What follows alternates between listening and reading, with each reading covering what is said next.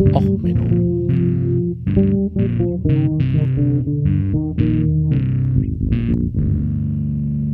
Der inkompetente Podcast über Dinge aus Militär, Technik und Computer, die so richtig in die Hose gingen. Herzlich willkommen zu Och Menno. Heute mit der Folge Skaterboy, Skatende Taliban und Marines. Und noch ein bisschen Urban Camouflage. Ja, wieder Möglichkeitsraum. Das jetzt. Ja, es ist halt auch wieder so eine Folge, die so eine Weile vor sich hin ge ja, äh, gelegen hat. Äh, eigentlich original hatte ich mal eine längere Folge geschrieben zum Thema Urban Camo äh, für einen nicht realisierten Sabaton-Podcast. Weil Sabaton trägt ja immer diese Urban-Camouflage-Hosen. Ähm, kennt ihr vielleicht, ne? So U S Woodland in Grau, Schwarz und Grün. Ähm, äh, Woodland wurde ja auch, äh, ja, wie klassisches U S A. Ähm, Military-Camouflage-Cover seit längeren Zeit eigentlich bei den Amerikanern selber nicht mehr im Einsatz. Aber jeder irgendwie, der eine Camouflage entweder Flecktarn, also Erbsensuppe, oder halt U S Woodland. Oder wenn du Hip-Hopper oder Mettler bist, dann ist es die Urban Camo-Version davon. Ähm, und da hatte ich seit, wie gesagt, das lag seit längerem rum, der Research dazu. Und ähm, so lange sogar, dass eine der Webseiten, die das mal aufdröselt, eigentlich gar nicht mehr äh, verfügbar ist. Und da wollten wir jetzt eigentlich mal ein bisschen drüber reden. Getriggert wurde das Ganze, die Interesse hier wieder an ein paar Taliban, die durch Kabul rasen auf Inlineskates, die sich dann an Humvees festhalten, Verkehr durchwinken. Ähm, gibt, ich habe dann auch einen wunderbar witzigen Spot äh, von Angry Corps äh, verlinkt. Und ähm, ja, jetzt als ich über Mars One geredet habe, war das halt... Ähm, ja, Möglichkeitsräume wieder. Ne, weil Skate, äh, Skates existieren, ähm, scheinbar in Kabul auch halbwegs gute Straßen, also macht es irgendwie Sinn. Inline-Skates, junge Leute, Waffen, klar, man will cool sein, ähm, klar, äh, wir machen einen Rollerblade-Core. Ähm, ich meine, kuriose Militärparaden hatte ich ja schon des Öfteren im Podcast, also so gesehen, so weit her ist das jetzt nicht. Das ist im normalen Möglichkeitsraum eines Militärs. Also wenn ich sehe, an der indisch-pakistanischen Grenze werden die Leute aufgefahren nach der Größe ihrer Bärte und wie beeindruckend sie da Silly Walks machen können. Ähm, U S Drill Instructor werden im Brüllen ausgebildet. Warum nicht Taliban im Inlineskaten? So. Ähm, gut, äh, wenn man fünf Minuten drüber nachdenkt, ist die Nützlichkeit von Inline-Skates im Militär begrenzt. Also nichts dagegen, dass Inline-Skates ein gutes Fortbewegungsmittel sind. Ähm, ich werde dann in Folge drei nochmal über andere futuristische Skate-Alternativen reden. Dadurch ergibt sich jetzt hier die Serie. Aber so insgesamt sind Inline-Skates ja ein bisschen doof. Du musst sie dann halt, wenn du nicht mehr Inline-Skaten willst, ausziehen. Das ist für militärisch gesehen ein bisschen nervig. Die U S Marines hatten einen anderen äh, Hintergrund gemacht. Das ist, gibt das sogenannte Operation Urban Warrior. Man hatte das Marine Corps Warfighting Laboratory gegründet, als man feststellte, im Battle von Mogadischu ähm, neunzehnhundertdreiundneunzig kriegte man es auf die Fresse. Man kann im urbanen Umfeld nicht vernünftig kämpfen. Und da hat man sich überlegt, okay, wir müssen uns mal überlegen, was in so einem urbanen Kampffeld, ähm, ja, was ist da so besonders? Und da kam dann so, ja, es sind Straßen und es ist sehr viel Beton. Also die U S Marines haben dann Skateboards getestet. Skateboards sind übrigens äh, überragend im Gegensatz zu Inline-Skates. Man kann, muss sie nicht anziehen. Man maut sich genauso gut und deswegen wurden sie uns dann auch nicht von den Marines weiter genutzt, weil man festgestellt hat, die Momente, wo man skaten kann, es sieht zwar sehr cool aus, aber mit Equipment ist es gar nicht so einfach. Man braucht also zusätzliches Training und ähm, ja, die quasi Verletzungsrisiken sind sehr hoch für die skatenden Soldaten. Aber ähm, zurück, man hat also jetzt verschiedene Übungen gemacht. Man hat erstmal neunzehnhundertachtundachtzig neunzig eine urbane Übung gemacht, wo man sich mit achtzig Marines äh, erstmal Chicago angeguckt hat.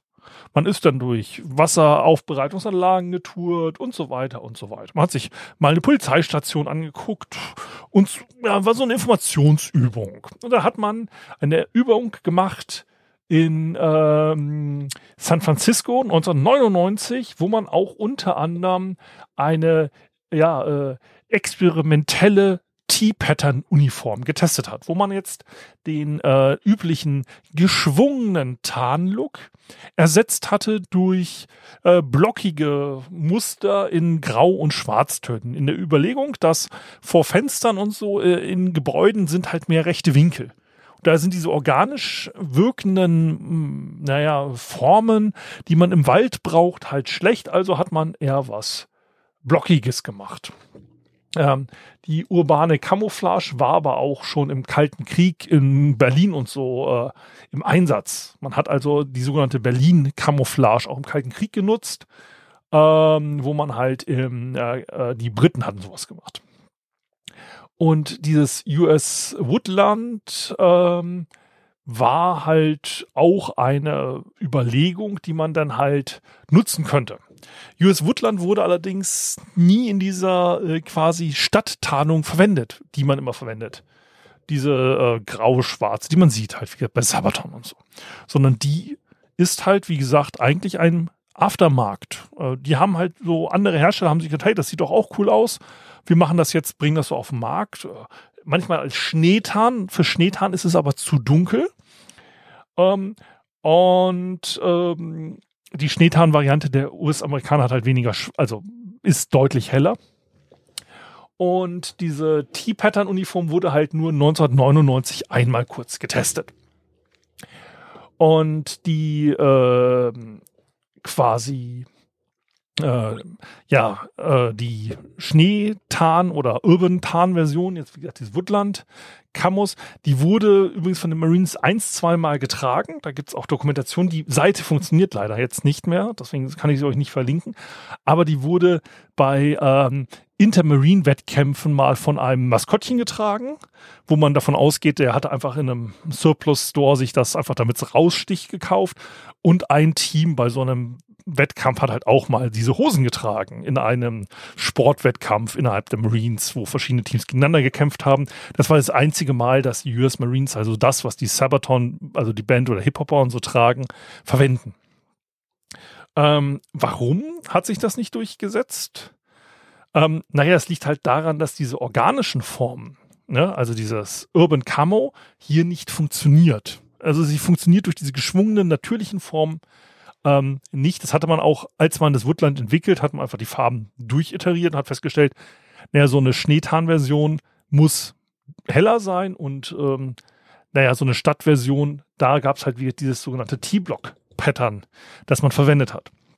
Und heutzutage hat sich das Problem erledigt, ähm, weil die U S Marines ähm, dort ja in dieses äh, moderne Camouflage-Pattern gegangen sind.